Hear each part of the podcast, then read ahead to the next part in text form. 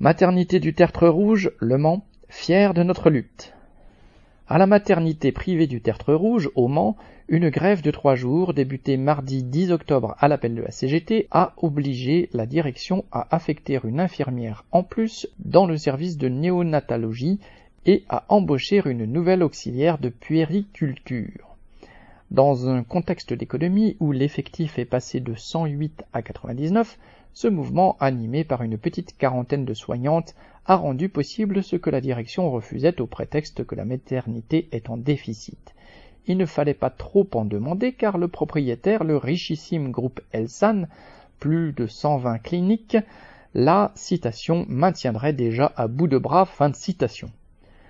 La réquisition de deux grévistes qui ont eu jusque chez eux la visite d'huissier et les propos de la direction sur la situation critique créée par la grève, car des patientes ont dû accoucher dans les départements voisins, n'ont pas entamé la détermination des grévistes qui sont restés soudés.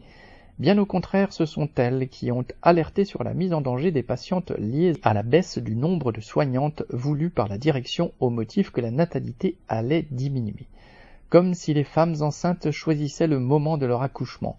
Les soignantes ont réussi à faire reculer la direction et à juste titre, elles en sont fières. Correspondant lutte ouvrière.